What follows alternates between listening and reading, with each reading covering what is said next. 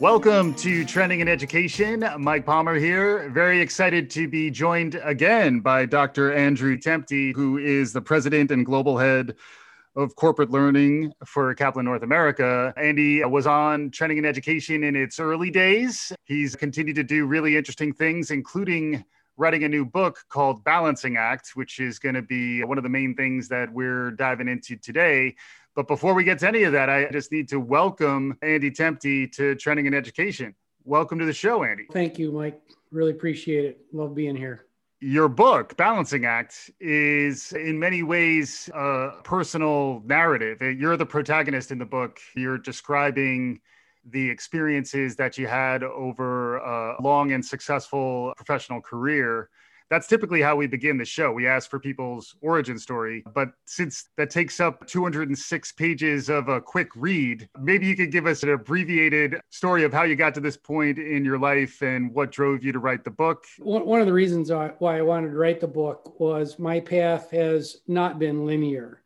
And there are far too many people in this world who have either been convinced or have convinced themselves that life needs to be a set of B comes after A and C comes after B, et cetera. Mm-hmm. And that if you're not following a linear path from high school, then to college, then your first job, and then the next step up, and et cetera, et cetera, folks can get themselves all worked up about that.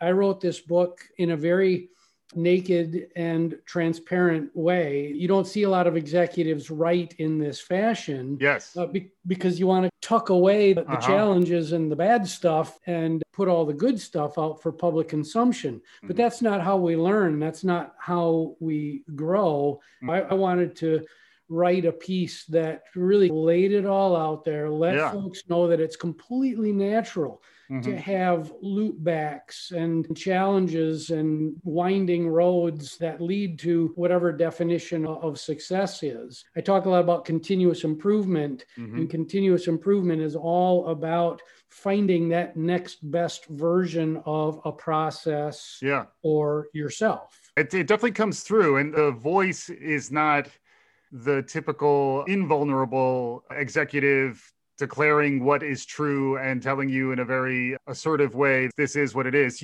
There is your confidence in there, but there is also almost more confidence in that you're able to show uh, a lot of your vulnerability and show a lot of reflection on some of the more difficult chapters of your life Vulnerability is a very large part of the book and is a management competency that I really want to get emerging leaders, younger leaders, and folks that have been around the block for 30 years to really think about. We tend to compartmentalize those things that were challenges and forks in the road and hide them but those things make me who I am. I wanted to be a rock star when I was uh, a teen, mm-hmm. and mm-hmm. I spent the better part of four years on the road with five other sweaty guys living in the same one room hotel room. My producer is telling me the name of the band was Cry Wolf. Yes, that is correct.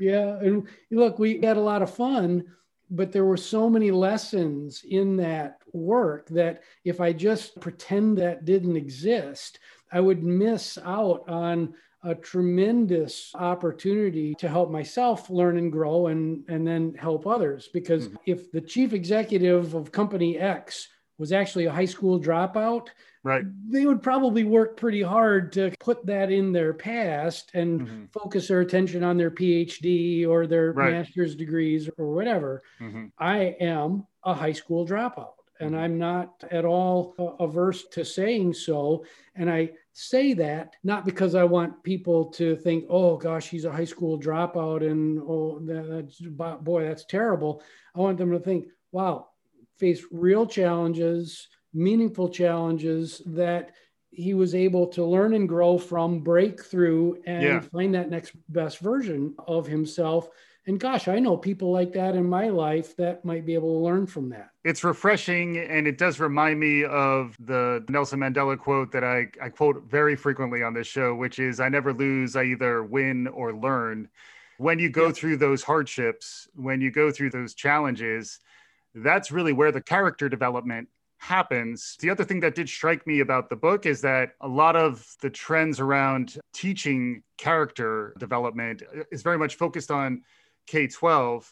What I found somewhat inspiring, and we'll talk about inspiration in a bit, but what I found somewhat inspiring was that you were incorporating character development and the importance of an ethical compass and balance to the corporate setting, to the idea that if you are a leader in industry, if you're an executive, there are ways to develop as a whole person that frequently aren't discussed. This concept of real active listening and mindfulness, and especially the concept of self reflection. You were just talking about character and how do we build that through time? A lot of people imagine that character is fixed and set mm-hmm. after some period of time, and that character can't be changed and nurtured. The old phrase, a tiger doesn't change his or her stripes. There are some aspects of our fixed selves and our fixed nature that are, are just part of being the human that we are. But there are a lot of components of who we are that can be nurtured and grown over time. And just because you're a 57 year old leader with a 30 plus year career behind you does not mean that you can't take meaningful steps forward. Yes, they might need to be in small chunks because our mental agility and our mental flexibility, it gets harder and harder to do, but it mm-hmm. doesn't mean that we should somehow stop uh, right. trying to find that next best version of ourselves. Frequently, there are other things that you can contribute, which I did pick up on throughout the book, which is just your perspective based on stories or examples from your career or your experiences that span quite a range of years. And that was something that made me reflect a little bit on where am I finding these sorts of insights? Has this always been your process that you're reflective and thinking about how to consolidate this into something other people can understand? Or is that storytelling element, which you talk about a lot in the book, is that something that you've had an aha moment and began to cultivate a little bit more? Fortunately, storytelling has been a big part of my life since I was a young boy. I tell a story in the book about being Arnie in the production of I Remember Mama I was, I don't know, 10 years old or so. And here I am on stage with a bunch of college kids. And you can just imagine how impactful something like that is. I went on to be a singer and then get into academics and really flex my my muscles as a teacher and then as an executive i found that storytelling is absolutely essential but the piece, Mike, the piece I didn't put together until I don't want to give anybody the, the sense that it was too late because it wasn't. Mm-hmm. But I spent far too much of my life imagining that the world of work cared much more about the technical skill that I brought to the table mm-hmm. than the blend of the technical with the behavioral. I actively avoided anything that dealt with trying to really discover what I was feeling inside. Yeah. I spent a lot of years putting things on the shelf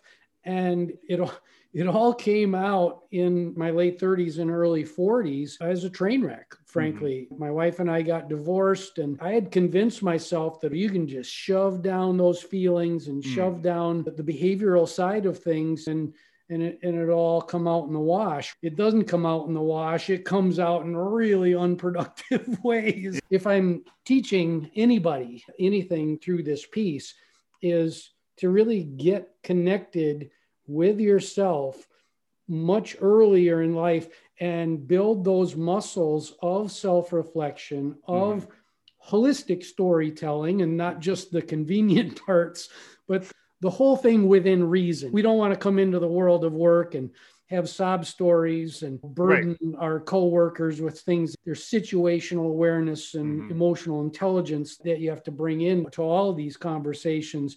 Leaders need to lean a lot farther toward the behavioral side of the equation than we are today. I've heard it described as human plus skills. We're all going to need the human skills and then layer in some technical expertise, maybe even multiple technical expertises because our work lives are going to be much longer. Just being in your mid 50s is going to be right in the middle of a long career arc over time. And uh, it's going to require a lot of reskilling, upskilling, playing with your head up. What I think is interesting, just to double down on your point, is that frequently when you think about reskilling or upskilling, you're not thinking about the emotional tooling or the, the sort of psychic reserve that you need to be an effective leader. Just before this conversation, I was doing some writing on resilience. I've been doing a lot of thinking about our egos mm-hmm. and how our egos sit at the nexus of a lot of these human skills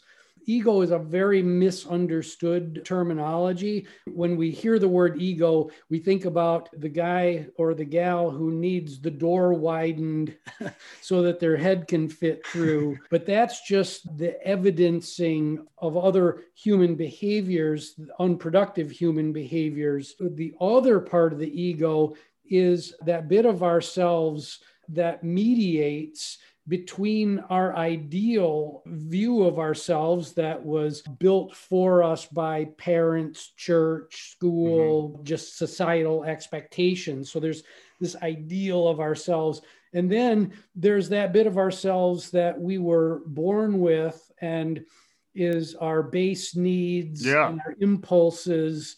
And what's really at the core of a lot of these human skills is this concept of a strong ego. Yes. And having a strong ego is a really good thing because all the concepts that we've just been talking about require the ability for somebody to I, I introduced the concept of a half halt in the book and mm-hmm. you just take a little bit of a step back you take a breath and allow the space for your ego to actually mediate between the part of yourself that's just going to spin wildly out of control because yeah. those are your base feelings and, and your base position mm-hmm. and the anxiety that's driven by not meeting the expectations of some unachievable version of oneself yeah. that, that you want to try to attain having this strong ego is essential for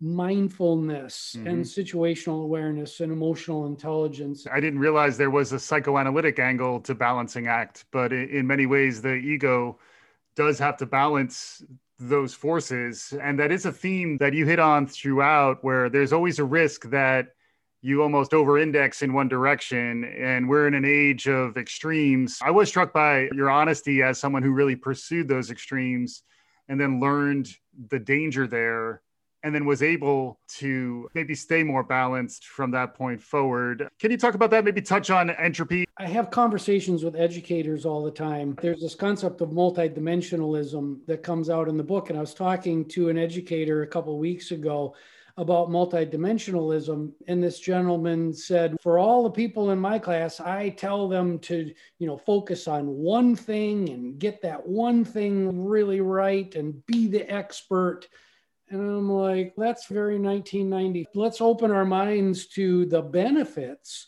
of being multidimensional and being able to look at a problem in different ways, not just being about one thing. Mm-hmm. Because when, and this is just my experience, but when I've been about one thing, just business or just this or just that, as I say in the book, it's a formula for disaster. And opening up one's mind having that mental agility yeah. is essential. But you brought up the concept of entropy. My version of entropy is very simplistic meaning yeah. in the end everything falls apart. This is a law of thermodynamics though right? Like you're backed up by a century or two of science. Yeah.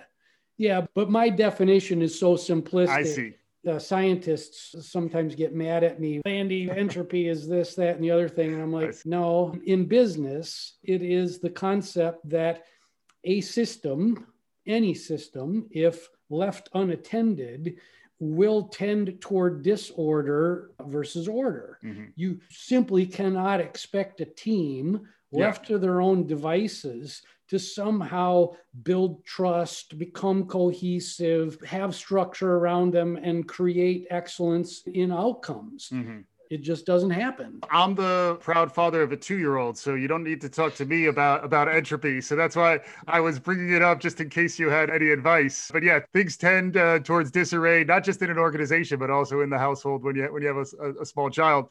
The other thing that I thought was useful in the book is there's a lot of tips and a lot of frameworks that people can can pick up on and maybe start to hang some of their thinking on. There's an acronym, or I think technically it's an initialism, mm, TCMI, which at first I was trying to decipher it. I was thinking it's TMI, but what's what too much information? What does the C stand for? But it's not actually that. So can you walk us through what TCMI is?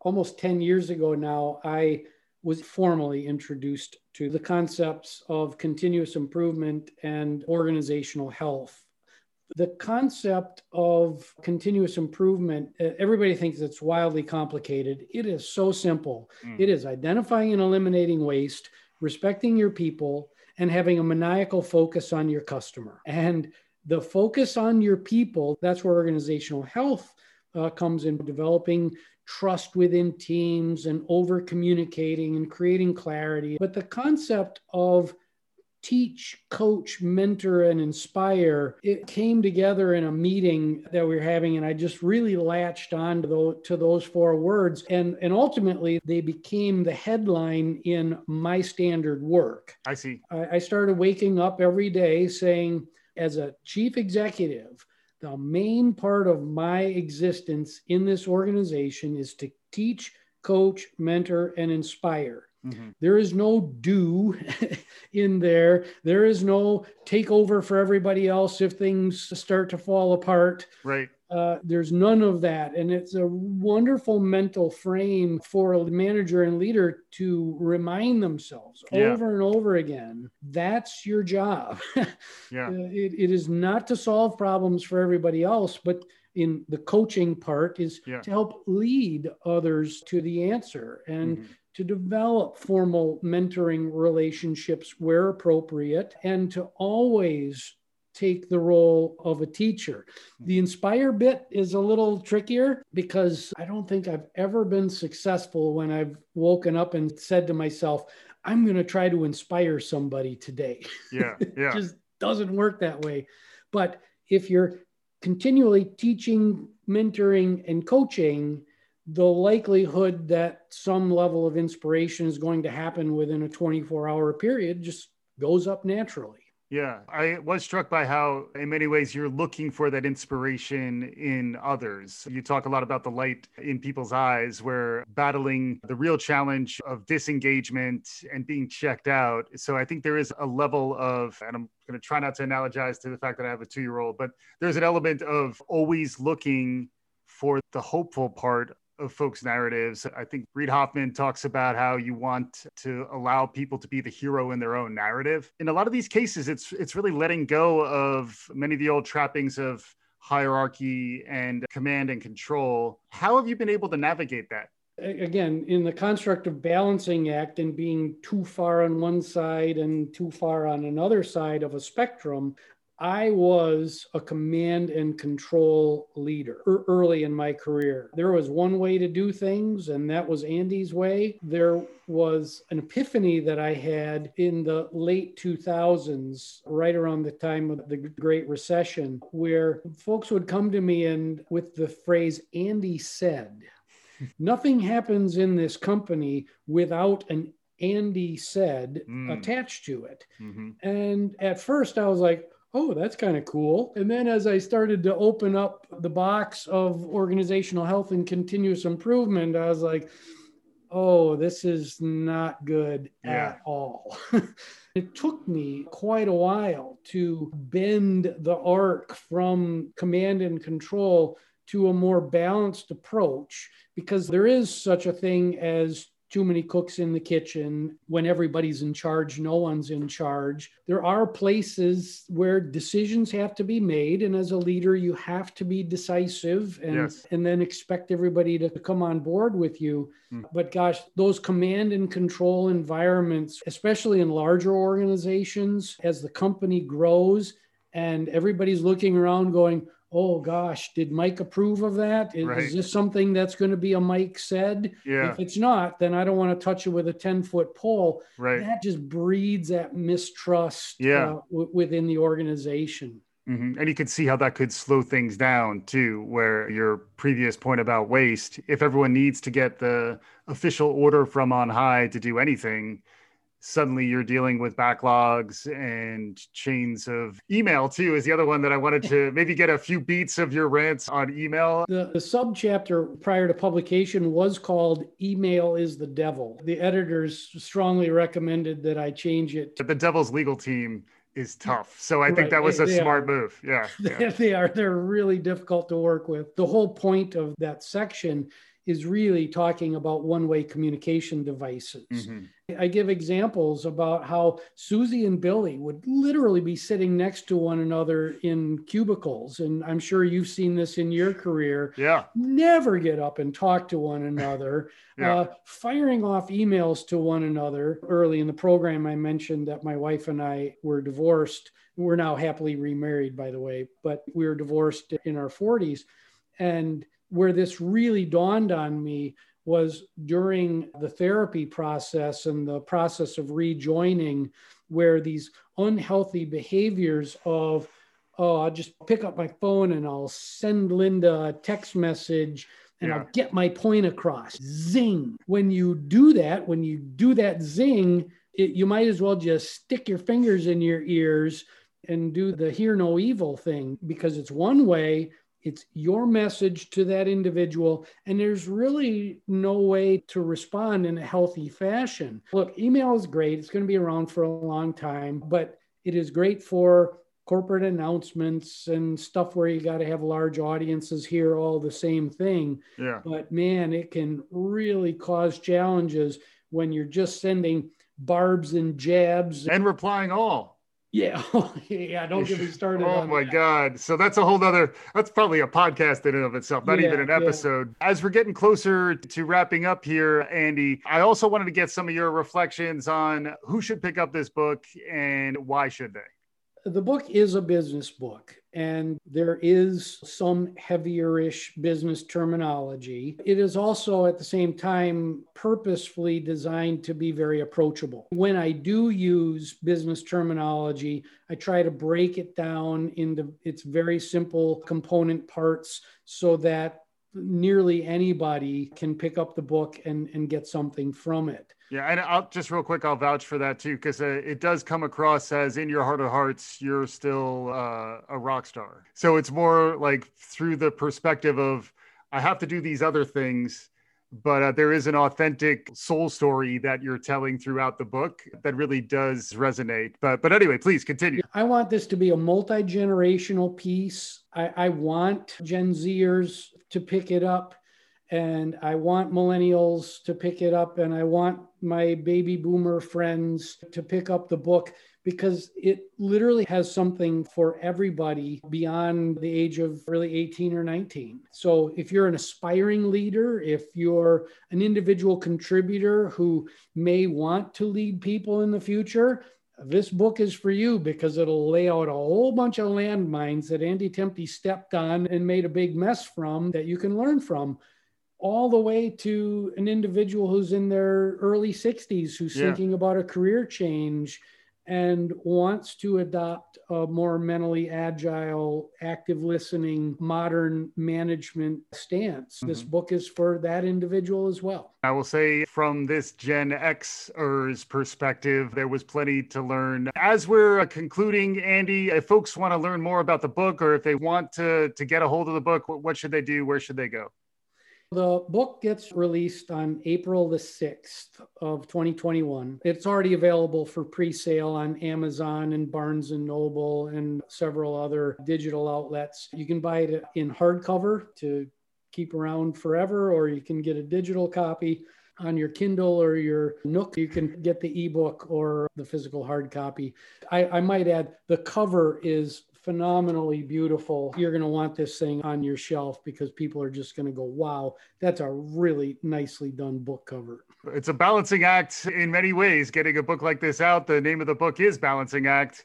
The name of the author is Andy Temte, who's uh, a real guide for many of us who are trying to figure out how to navigate leadership and our roles and our ability to balance our professional lives with our private lives. And we didn't even get into some really great insights around navigating the post-COVID world. But Andy, thanks thanks so much for joining us today. Thank you. Always great to talk to you.